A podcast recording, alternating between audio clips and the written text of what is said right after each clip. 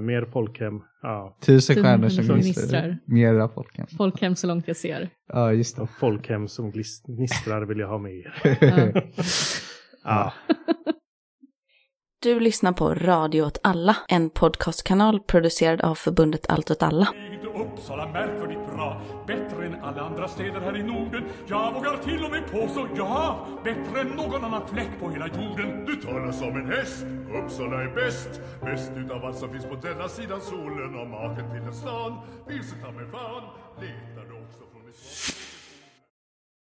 Eh, hej och välkomna till eh, What's Up Sala. Vi är en eh, lokalradiopodd om lokalpolitik i Uppsala. Eh, jag heter David och med mig har jag Hanna, Och Björn. välkomna. tack. Tack. Idag ska vi eh, prata om eh, sydöstra stadsdelarna. Till sist. Jag tror Till att det har sist. lovats i flera avsnitt. Ja. Har hintats om det. Ja, sen första avsnittet tror jag. Det är för övrigt eh, rätt så nära ett år sedan vi spelade in första avsnittet, så grattis till oss. Ja, Bra jobbat, vi har hållit ut. Ja. ja precis. Hur eh, mår ni? Det är väl bra. Hur mår ni? Jo men det är, alltså det är bra. Jag tänkte att den här helgen kommer jag äntligen liksom slippa projektleda någonting. För det har varit så mycket med lokalgruppen den senaste tiden. Haft strategi, eh, konferens och sen har det varit TNT och eh, gratis loppis och sådär. Varit väldigt mycket varje helg. Men så insåg jag att ja, den här helgen kommer mina föräldrar hit. Så det innebär ju också projektledning. Då måste jag ju sysselsätta dem med någonting för att annars sitter de bara där och stirrar ungefär. Vem är det David? Eh, ja, jag är eh, lite taggad på att åka till eh, Örebro. För eh, vi ska starta upp en lokalgrupp där. Allt åt alla Örebro är tanken. Mm. Så det ska bli fett. Om du lyssnar på det här, bor i Örebro, eh, hör av dig till forbundet at alltatalla.se. Vi eh, är också inne på att starta en lokalgrupp i Norrköping. Men vi behöver lite mer eh, folk. Så om du bor i Norrköping och är sugen på att vara med och starta upp det så hör av dig då också. Eh, eller om du bor någon annanstans så hör av dig då också. Det, det finns eh, hjälp att få helt enkelt. Jag vill jättegärna ha en lokalgrupp i Peking. Okej, Peking den är inte där. Annars Nej. brukar folk prata om typ så här eh, allt åt alla Helsingfors eller eh, något sånt. Allt åt alla Oslo. Nej, nej, alltså Peking är ett smeknamn för eh, Norrköping. Jaha, okej. Okej. Never mind. Ja. Det vet alla som ska vara med i den lokalgruppen. Om man är från Östergötland så vet man. Ja, ja. Om vi har tur. Precis. Svagt. Ehm, men i övrigt, vad, vad, vad händer mer i den här stan? Kristdemokraterna vill ha omval.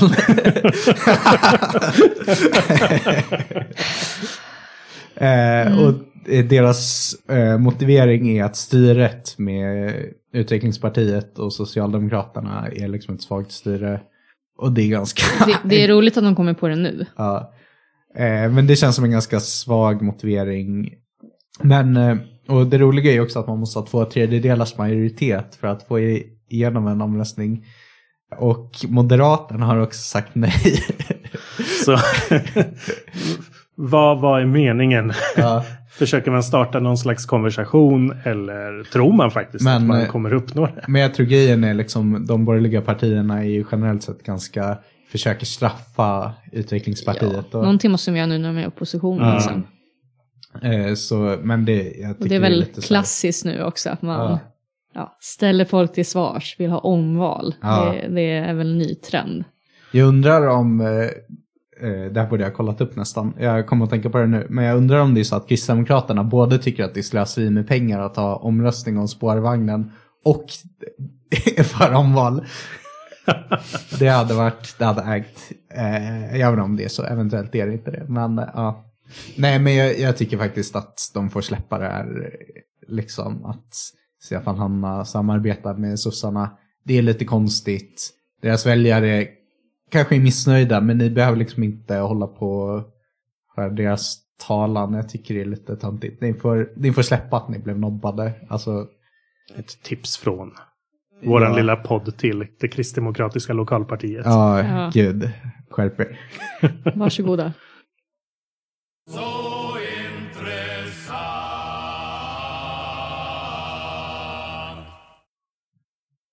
Men ja, nu ska vi prata lite om din pandemihobby idag då, Björn. Ja, precis. Alltså eh, under pandemin så snöade jag in mig väldigt mycket på mm, att eh, läsa om olika utvecklingsprojekt i Uppsala och då framför allt på det stora projektet som i stort sett väver ihop alla andra stora utvecklingsprojekt i Uppsala för tillfället och det är de, det, den om den, de, de sydöstra stadsdelarna eh, som också då är anslutet till frågan om spårväg. Det är kopplat till fyrspårsavtalet med staten. Eh, det handlar om utbyggnaden i eh, södra staden, alltså de stadsdelarna som ligger eh, runt Gottsunda. Och, Hur, hur mycket handlar det om? Hur många människor, eller hur mycket bostäder ska det bli? ja, totalt så ska det ju bli 33 000 bostäder. Oj.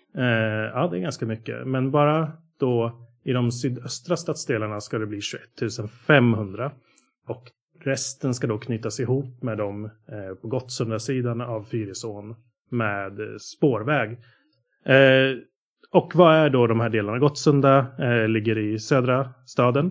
Eh, ganska mitt på i vad som jag tror kommunen i något dokument kallade en säck som har en liten pysventil längst ner eh, med, med, med Flottsund. Det är alltså i stort sett eh, allting som ligger söder om Stadsskogen kan man väl säga. Eh, Vad är, vad är det man vill släppa ut genom pysventilen? Jag hänger upp mig för mycket på metaforen. Men, eh, Nej men eh, det finns... Det känns som att det finns en vikt av om man säger pysventil. Det är inte ett ord man slänger sig med utan anledning. Ja, nej men det handlar om eh, trafikläget eh, eller alltså anslutningar till resten av världen. Eh, för det finns en bro över Flottsund eh, i Sunnersta eh, och det finns en bro i Lurbo. Eh, men i övrigt så går det inte att ta sig ur eh, södra staden utan Ah, att åka upp till reningsverket till exempel. Eh, så att det är en, en isolerad del av stan så att, eh, som då också skulle vinna mycket på att kopplas ihop med järnvägen i Bergsbrunna och i centrala stan. De sydöstra stadsdelarna då som är liksom fokus, det är den delen som ligger i norra Lunsen. ja, men Björn, du kanske vill eh, sätta igång med lite, lite med historiken kring, kring det här eh, storslagna projektet. Ja, nej men eh, det kan jag göra. Det, det är ju som, som jag sa att inför den här podden så har jag gått ännu längre tillbaka. Eh, så långt som jag lyckades gå tillbaka hemifrån. Eh, och det är ungefär så länge som det har funnits UNT på internet. Eh, och kommunens handlingar på internet. Eh, så det är början på 2000-talet. Jag, jag har inte gått längre tillbaka. Det finns gamla översiktsplaner över Uppsala med ISBN-nummer ifall man vill gå till biblioteket. Men eh, det, det hann inte jag. Jag har gjort det här på fritiden. Ja, rimligt ändå. Eh, och jag, det, det, det var mest så en kul grej till att börja med. Men sen så blev det så fascinerande för man lärde sig ganska mycket om hur annorlunda Uppsala var för 20 år sedan. Då så var det en väldigt bilfokuserad stad. Eh, man hade precis eh, släppt till exempel översiktsplanen för stan 2002. Mm. Där man planerade en biltunnel under Stadsskogen för att Oj. binda ihop eh, Kungsängsleden med Eriksberg så att man kunde åka lite, lite snabbare än att åka 55 runt. Det här är också den tiden som man håller på att bygga nya E4 eh, runt Mm. stan istället för att den ska gå rakt igenom. Man eh, diskuterar dock också saker i Bergsbrunna i det som är sydöstra stan. Eh, där utreder man en motortrafikled genom Lunsen för att koppla 255 som är gamla Stockholmsvägen till E4. Eh, det är också då en del av den här kringleden så att man ska kunna åka i stort sett från Ramstad-Lund via Lurbo eh, och eh, Flottsund till E4. Eh, så att vi får en så här cirkel runt hela stan. Hurra. Ja, Jo, men man vad roligt att köra runt i en liten karusell runt Uppsala. Ja, nej, men när man tänker, jag, jag antar att kommunen tänkte att man kommer från Stockholm Och sen så vill man liksom åka norr om Ekholm och ner till Enköping eller någonting sånt. Jag är Mm. inte ja, helt för att människor med i Stockholm har mycket att göra i Enköping. Ja, nej Ja. men ja, och ska de dit så åker de inte via Bålsta förstås, som är den korta vägen. Mm. Men ja, nej så det, det är väldigt eh, annorlunda stad får man ändå säga. Eh, man kan också påpeka att vid den här tiden så Eh, var eh, kollektivtrafiken också splittad i stad och land. Så det var inte samma biljettsystem om du ville åka ut på landsbygden eh, eller om du var, ville åka in i stan. Eh, och att döma av den sortens eh, ledarsidor och debattartiklar som fanns i UNT på den här tiden så var det ganska drabbat av nedskärningar så att den i praktiken inte liksom gick att använda. Men eh, bara för det så ville man ju bygga den här till exempel vägen då genom sydöstra staden eller genom Lundsen. Eh, och eh, redan här är några som eh, fortfarande är ute och protesterar mot expansion i Lundsen. Bergsbrunna egna hemsförening är ute och protesterar. Och man jobbar liksom för att utöka naturvårdsområdet Mm. som är där. Ja, ja, eh, så det, det är liksom bakgrunden då Mm. eh, Mm. för 20 år sedan. Mm. Eh, Så och man har haft planer för det här området. Alltså kommunen har haft den här marken länge och funderat på att göra någonting med det. Men Ja, inte exakt. riktigt landat i vad det ska bli. Nej men eh, precis. Anledningen till att jag börjar så här långt tillbaka det är att vi har varit här förr. Vi har försökt bygga enormt mycket, alltså vi som Uppsala som stad då, har försökt bygga jättemycket i Bergsbrunna en gång tidigare, runt 2004. Mm. Eh, och då skulle man bygga en järnvägsstation. Eh, vilket då skulle tillåta att man byggde ett eh, litet stadsdelscentrum. Och man skulle dra dit kollektivtrafiken så att man skulle kunna pendla och sådär. Allting känns liksom igen från den tiden. Eh, och eh, man hade egentligen vid den här tiden då egentligen tänkt bygga alltså ute vid Stabby på fälten mellan typ Rickomberga, Stabby och eh, Berthåga typ vid 55an som går där. Eh, men man blev orolig för att eh, flygbullret från Ärna skulle störa eh, utbyggnaden. Och dessutom så fanns det ingen vattenförsörjning utbyggd i den Mm. delen av stan. Ja, Eh, nej, det är militärflyg va? eller Någonting. Exakt, Ja. eh, eller nu är det ju det. Eh, snart säkert NATO-militärbas eller någonting. Eh, Ah. Men eh, på den tiden diskuterar man ju också om vi skulle ha civilflyg på Ärna. Eftersom att det är så långt till Arlanda. Mm. På den här tiden då, eh, så vi, vi har den här bakgrunden mot att det var väldigt bilcentrerad stad. Men kollektivtrafiken börjar kanske leva lite igen vid det här tillfället. För eh, vid den här tiden så diskuterar man införandet av Upplandspendeln. Eh, och det är alltså då att upptåget ska åka vidare genom Uppsala Mm. eh, och stanna i Bergsbrunna och Alsike. Det kommer också en forskningsrapport från Banverket eh, som visar att eh, Uppsala beskrivs som en lämplig stad för spårvagnstrafik i stor skala. Man räknar med nio linjer till 2030 Oj. från Sävja, Sunnersta, Stenhagen, Slavsta in till centrum. Eh, och särskilt viktigt då för att få ihop det här är ett pendeltågstopp i Bergsbrunna, ett i Börjetull för att ansluta till ny järnväg till Enköping och i Gamla Uppsala. Och eh, Miljöpartiet ställer sig direkt bakom. Socialdemokraterna är positiva, Folkpartiet är emot och inget annat stod i den artikeln om något annat parti. Men så att eh, här kommer liksom spårvagnen och järnvägsstationen och en enorm utbyggnad av sydöstra stan. Man, man vill bygga sydöstra stan 2005. Sen går det dåligt. Mm. 2005 så säger Banverket att det inte går att sta- stanna i Alsike eh, när man ska bygga ut pendeltågen. För pendeltåget har bara 27 minuter på sig att ta sig från Uppsala till Upplands Väsby. Men det tar 29 minuter om man stannar i Alsike. Mm. Så det stryker man. Eh, sen så kommer då en stor konflikt att blossa upp. För man ska bygga en tillfällig station i Bergsbrunna. Eh, och här kommer en ganska kul eh, UNT-artikel om det här med rubriken Kritiker rustar för hårt motstånd.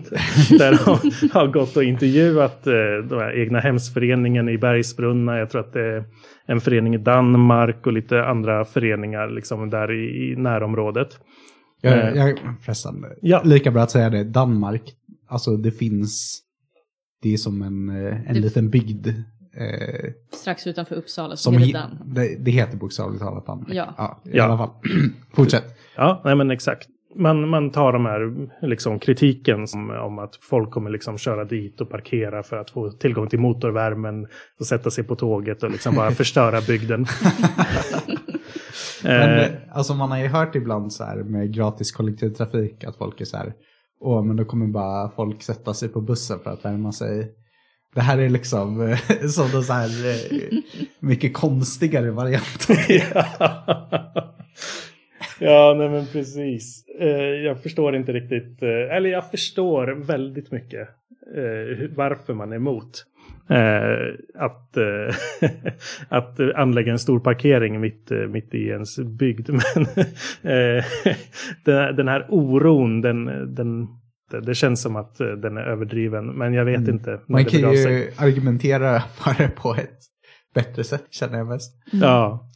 Eh, ja, nej men eh, precis. Och det, det som är lite roligt med den här UNT-artikeln det är att de intervjuar där och eh, de uttrycker hur de liksom ska föra det här till högsta instans och, och liksom eh, överklaga allting. Eh, och eh, enligt eh, Egna hemsföreningens ordförande så säger han att den här aktionen har enormt stöd bland medlemmarna här. Men UNT går då runt och frågar liksom folk i kvarteren och sådär. Eh, och eh, då säger de att de flesta känner inte igen bilden av ett samlat motstånd mot byggplanerna utan hoppas att den provisoriska stationen ska stå klar för tågstopp när trafiken startar den 21 augusti. eh, så, så man Det frågar är sig... några, några som för allas talan. Ja, ja men exakt. eh, men eh, allt det här har egentligen ingen betydelse alls. För Bergsbrunna går samma hemska öde till mötes som Alsike. Mm. Banverket måste utreda om man hinner stanna i Bergsbrunna. Eh, så allting eh, faller lite. Eh, man har byggt allting för att det här skulle fungera och sen... man har planerat och planerat och byggt och man har lobbat hos Banverket och till sist så kommer de i, i elfte timmen också. Kommunen är jättearga. Eh, vad håller ni på med? Och regionen är inte glada heller. Eh, men det här utlöser ju då såklart naturligtvis nya debattsidebråk i UNT. Eh, och det, det går så långt så jag tänkte faktiskt läsa en av de sista i sin helhet. Som har skrivits av en som heter Annika Jansson. Med titeln En Uppsalabo känns igen på allt klagande. jo, han är emot allting. Han är emot Musikens hus. För dyrt. Han är emot nya resecentret. Onödigt, vi har redan en station. Han är emot tillfälliga dagisbaracker i Svartbäcken och Årstaparken. För mycket bilar, för mycket barn och för nära. Han vill inte att det byggs nya bostäder vid Stabbygärde. Det förstör utsikten. Han gillar inte festivalen i stan eller konserter i Fyrishov. Det är för mycket buller. Ja, listan kan göras lång. Tågstation, Bergsbrunna, Linnéträdgården och bussfiler. Det verkar som att vi Uppsalabor är emot det mesta tills vi är överbevisade om motsatsen. och det... Jobbigt. Ja. att försöka utveckla något i Uppsala uppenbarligen. Mm. Jag tänker lite på det här eh, när du pratar om inställningen i elfte timmen. De har ju pratat lite i vår systerpodd Vad hände Gbg om eh, att regeringen har ställt in höghastighetståg och så. Ehm, och det är ju ändå många, eh, till exempel eh, liksom längs sträckan Göteborg-Stockholm som eh, har liksom länge planerat för att få mer järnväg där som eh, bara inte kommer bli av nu. Så ja, Ja, nej, nej, absolut. Det där är ju, det var väl en av anledningarna till att till exempel Kristdemokraterna som var emot sån här utbyggnad tappade så mycket i till exempel Jönköping som skulle vara eh, Just knutpunkt i nya höghastighetstågen. Sådär. Så ja, nej men verkligen.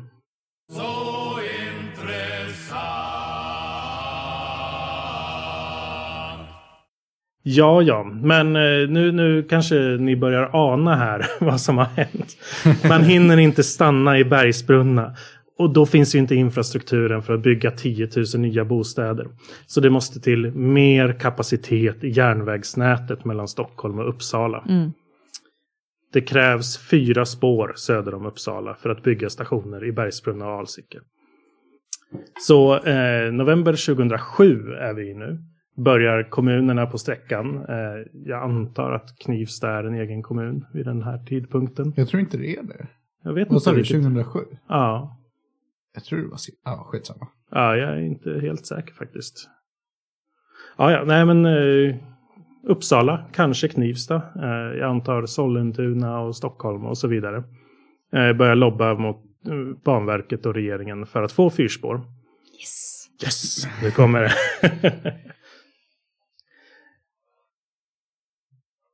och det händer inte så mycket mer. En eh, evighet senare, två eh, översiktsplaner har passerat, så kommer då alltså, nu, nu kommer vi in i framtiden, 2017. Eh, då skriver SVT Uppsala att Trafikverket ger besked om fyrspår mellan Stockholm och Uppsala. Och landshövdingen Göran Enander, han var glad. Men Knivstas kommunalråd Claes Bergström, han var gladare. Men gladast av dem alla var Erik Pelling, kommunalråd i Uppsala.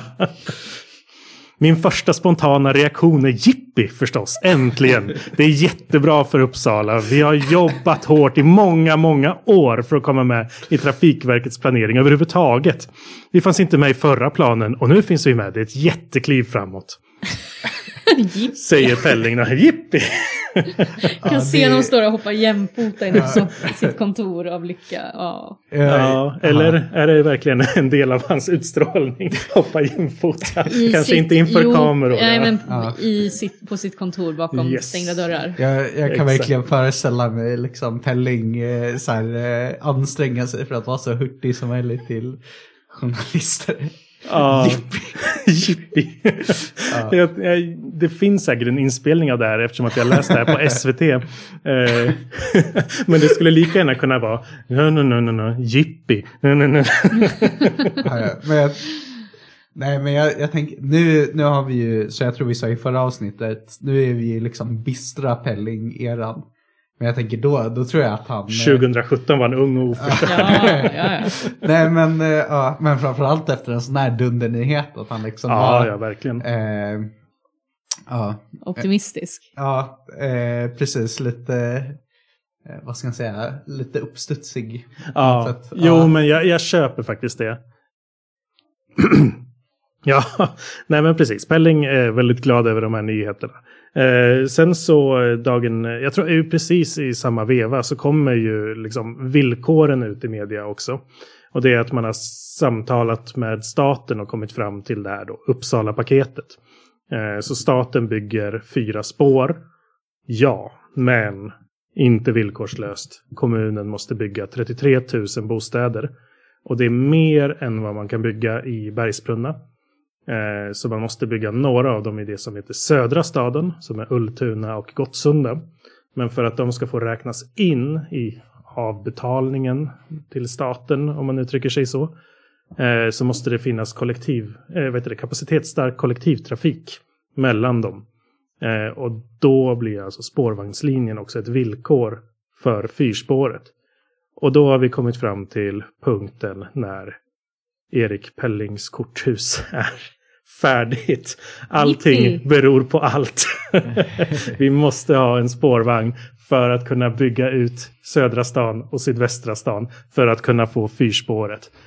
Jag tänker eh, att eh, det här med medborgare får ett verkligt inflytande. Ja, det var det jag ville komma. Ja, till. men vad bra.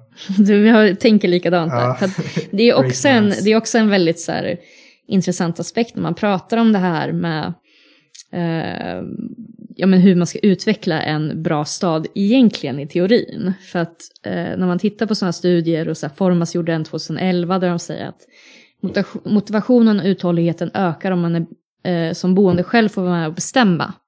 Omställning av till exempel avfallshantering till större grad av återvinning och ombyggnad av gårdar i miljonprogrammens område är ett exempel på det. Mm. Så att man har tittat på hur man gjort om i gamla miljonprogram och att det har varit bra. Ja, Och det, att- det finns faktiskt forskning som faktiskt visar det här. Som visar att folk blir engagerade om man får delta lite. Eh, och det är ju ett ganska intressant aspekt när man tittar just på sydöstra staden. För att där ska jag säga att det kanske är det största misslyckandet egentligen hittills. Nu är det inte byggt så att det finns ju fortfarande fallgropar som kan komma. Men så här långt så är ju medborgardeltagandet kanske det mest Mm. olyckliga. Ja, nej men precis. Man har haft flera omgångar av medborgardialog, men det verkar ju ur ingen parts sida ha varit väldigt mycket dialog, är intrycket man får. Nej, det är ju det. Alltså, det är ju väldigt mycket så här, kommunen har bjudit in, de har haft en agenda, de har fått säga det de vill och eh, när jag tittar på lite så här, också studier kring det, som hade fantastiska titeln Stoppa Pellingrad. Just det. Som är tydligen en eh, benämning som människor i de här eh, antigrupperna har på sydöstra staden, vilket jag tycker är... Ja, Nej, men det, men det, ju det, det, är, det är bra. av stjärna i kanten.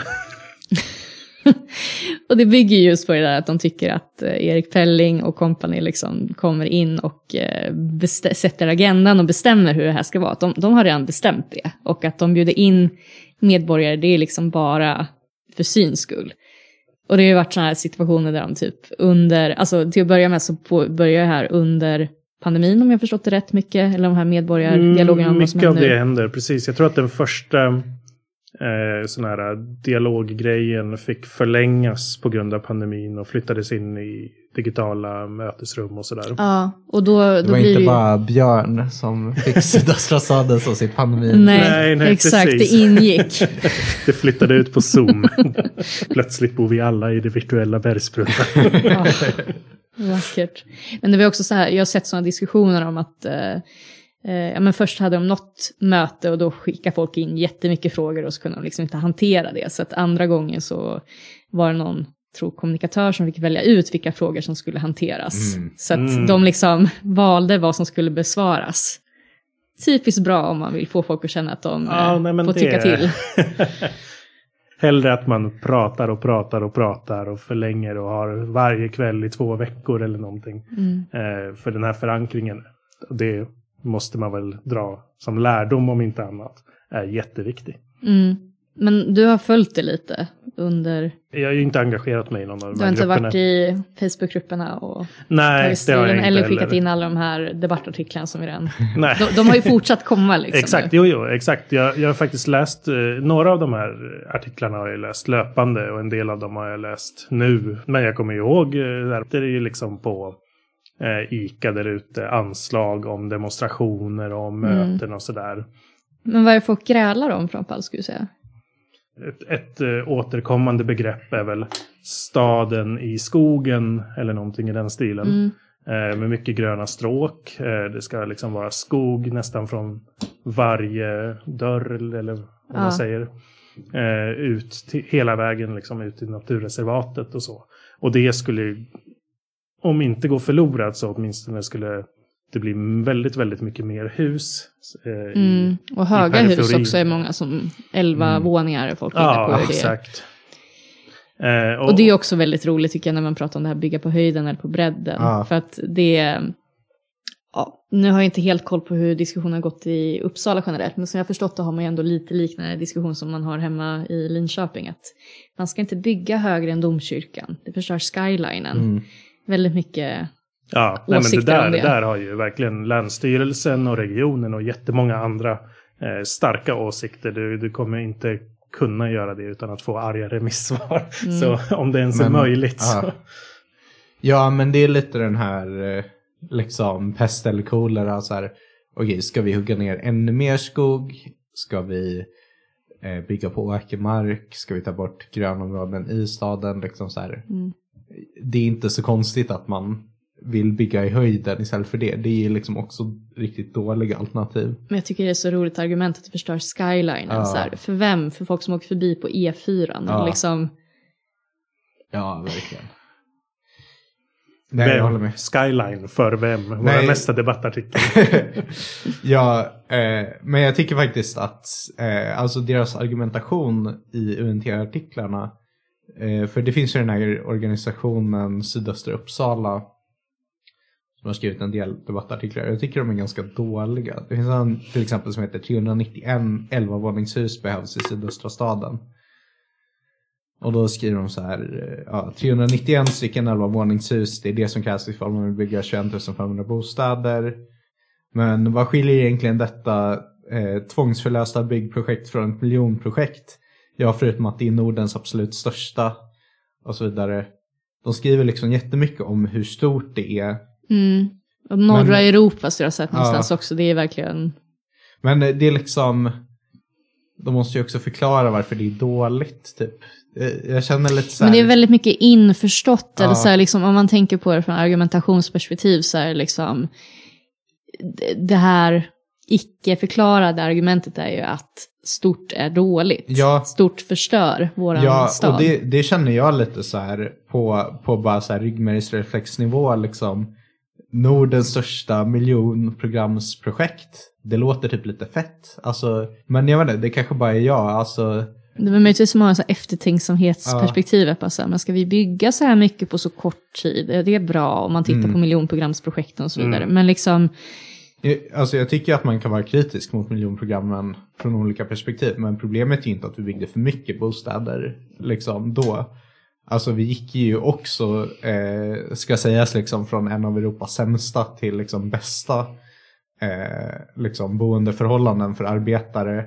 Det fanns bostadsöverskott, någonting som man så här eh, bara kan drömma om idag liksom. Eh, eller jag menar, ja, det kanske finns eh, överskott av en viss typ av bostäder, men det är inte någonting som de flesta liksom. nej, det måste, man måste ha råd att bo där också, det väl det.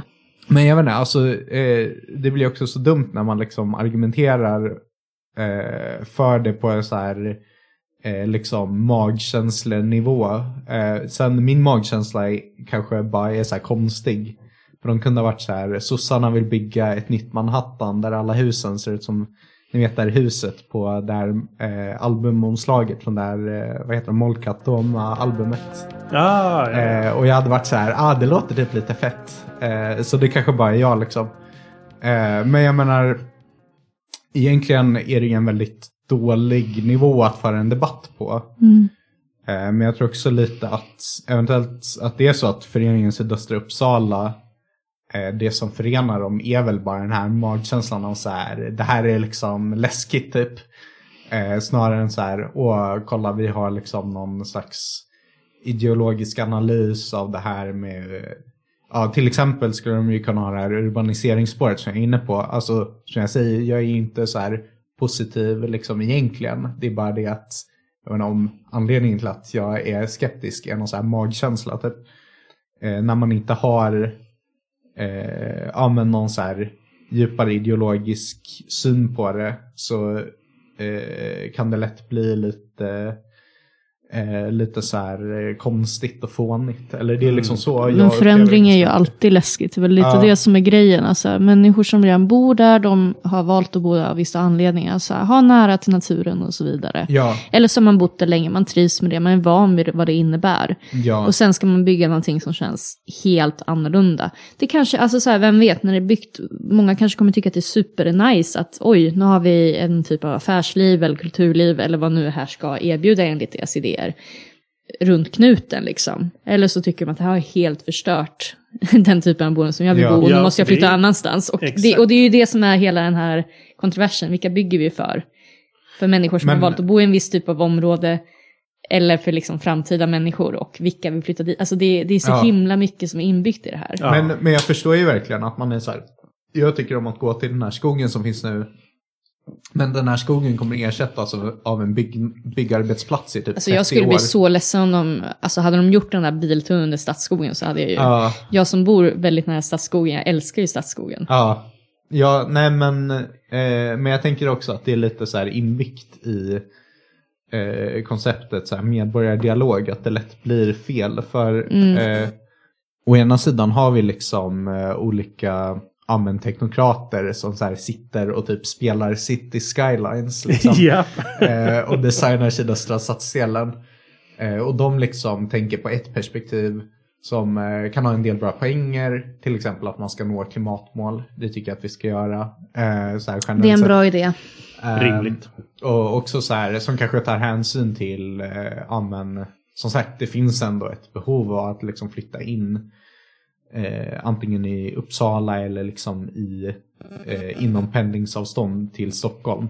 Eh, och, så. Mm. och det är ändå perspektiv som är värda att bevara. Ja, man måste tänka långt Ja. fram i tiden. Alltså, det här Och sen- normerande, liksom, vad man vill bygga för typ av stad och hur vi vill påverka det. Sen å andra sidan har vi liksom de här lokala protestgrupperna som eh, eh, tänker liksom superlokalt. Det finns liksom inget sätt för dem att mötas. Utan det blir liksom, eh, alltså det är helt omöjligt för Men det är bara så dålig konflikthantering från Ja, kommunen. Det är ju det som är problemet egentligen. För, Men- att, men för man kanske inte hade kunnat göra alla nöjda, men man hade åtminstone kunnat hantera det lite snyggare och liksom fått folk Ja. att känna sig värderade i det här. Men, men jag menar det hade ju också varit, eh, vad ska man säga, alltså många upplever ju ändå att det finns ett demokratiskt underskott. Att de som Uppsalabor liksom inte kan påverka hur staden ska utformas. Mm. Och det är ju sant. Alltså även om kommunen hade skött det snyggare hade det också varit sant. Ja, jo. Eh, och liksom lösningen, jag menar, eh, att vara så här, okej, lokal, den här lokala protestgruppen får som de vill. Det är liksom inte en lösning heller. Typ. Nej, men det är ju inte så man bedriver en bra Nej, strategi. Utan eh, alltså det hela är också ett symptom på liksom en, en liksom väldigt demokratisk fattighet som finns ganska utbrett i samhället. Alltså, eh, Vi har inte strukturer för att jobba med det på ett Nej. bra sätt.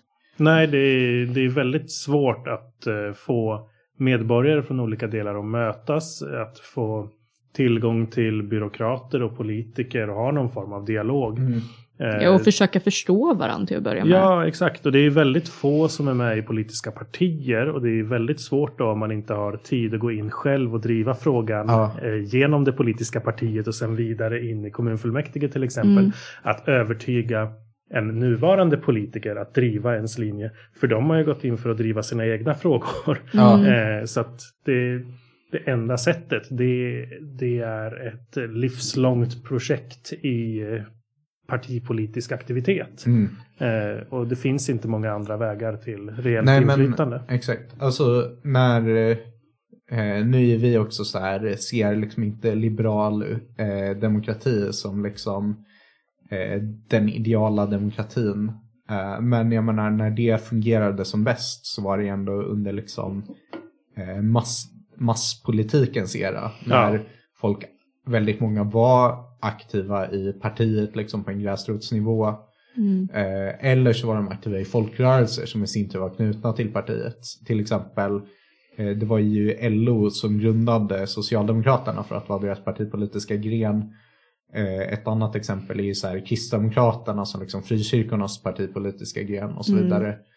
Eh, och det är ändå, eh, men nu, nu är ju liksom arbetarrörelsen som så eh, även om det finns mycket strukturer kvar så är det ju ganska dött på liksom en gräsrotsni- gräsrotsnivå.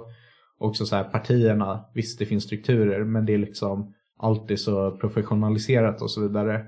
Så det finns liksom ett så himla, så himla stort avstånd mellan vad ska jag säga, vanligt folk så att säga och Mm. så här ganska professionella politiker. Ja, samtidigt som ändå, alltså titta, när jag var inne i den här eh, gruppen på Facebook så de senaste dagarna så har de ju debatterat mot Erik Pelling i liksom insändare. Att Erik Ja. Pelling svarar, det går fram och tillbaka. Så jag menar någonstans så är det ju lite inom räckhåll på en lokal nivå. Så här, men eh, alltså, jag säger ju inte att han är tillgänglig, jag säger inte att liksom, han lyssnar på dem eller någonting. Alltså, det är ju fortfarande så mycket som är fel med det. Men det blir en så himla skruvad situation där de ändå kan möta honom, ha diskussioner med honom och skriva i liksom lokala tidningen. Och Mm. han svarar på det. Ja. Han liksom ignorerar det, inte dem det ändå. faktum Men- att men den liksom- lokala tidningen finns är jätteviktigt. Ja, men samtidigt så liksom händer ju inte, alltså så här, det, det, blir, det blir så himla skevt för att folk står och trampar och ingen vet hur man ska göra det på Nej. ett bättre sätt. Det är det som är så himla konstigt med situationen. Nej, men och, och det finns ju liksom inget eh, bra sätt för Erik Pelling och eh, liksom de i sydöstra staden-gruppen. Liksom att, Det går inte att lappa mötas. ihop det nu de, liksom. De pratar ju inte samma språk överhuvudtaget. Nej. Och, de- och de liksom... Men man har ju ser börjat i inte fel ände. Hade man på- försökt göra det från första början, eller försökt hitta någonstans att Men mötas. alltså jag, jag Ja. tänker ändå liksom att det är, det är för mycket annat som saknas för att det ska funka. Alltså Mm. som sagt, alltså, visst folk kanske hade varit, inte känt sig lika aktivt nonchalerade. Men eh, sen är det ju också så här, folk har ju inget faktiskt inflytande i slutändan. Nej. Det som saknas är liksom eh, så kallade så här, medierande strukturer mellan liksom eh, de professionella politikerna och liksom folket på gatan.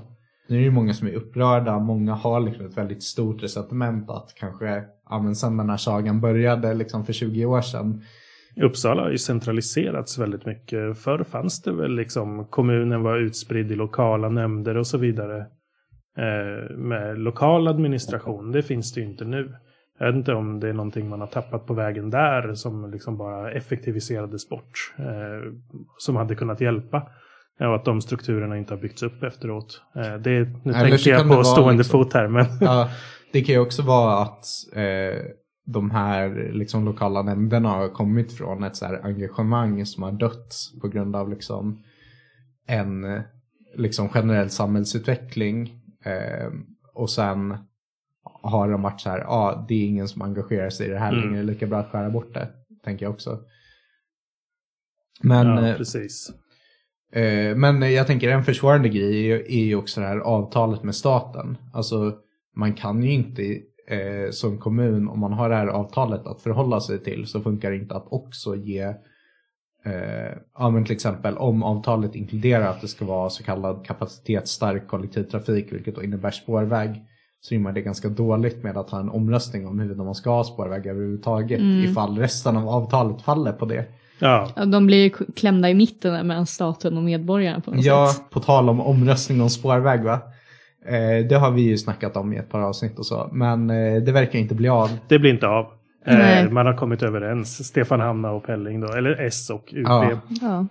De lurar till sig det precis som vi förutspådde. Men det, det verkar inte ens vara Socialdemokraternas förtjänst den här gången. För grejen var, det var regionen som, som är borgerlig för övrigt. Som sa till kommunen så här, vi vill ha besked om spårväg Mm. vi snart. måste köpa depå till spårvagnarna. Ja. Om vi inte får börja bygga det här snart så kommer vi inte hinna klart till 2029 och då kommer staten kräva tillbaka sina pengar för det står också i avtalet. Så då, då faller ju den här omröstningen. Så jag tror inte att de har sagt vad det kommer bli, men det kommer nog bli spårvagn. eh, alltså UP har två mandat.